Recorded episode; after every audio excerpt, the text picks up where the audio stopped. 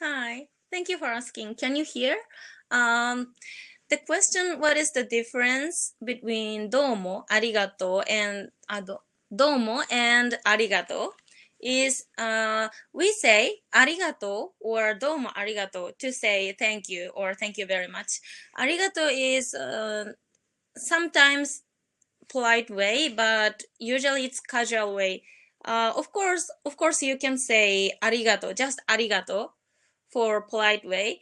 But um, if you want to say arigato to uh, boss or professor, you you should say arigato gozaimasu. Gozaimasu make uh, arigato words more polite, but domo arigato gozaimasu is more more polite.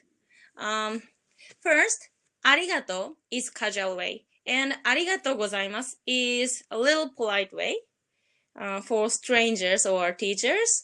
And domo arigato gozaimasu is uh, more more polite way. You can say domo arigato gozaimasu to your teacher, boss, or um, president or something. yes.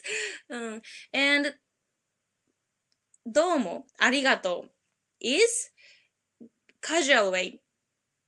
Casual way, but uh, like it means like thank you very much.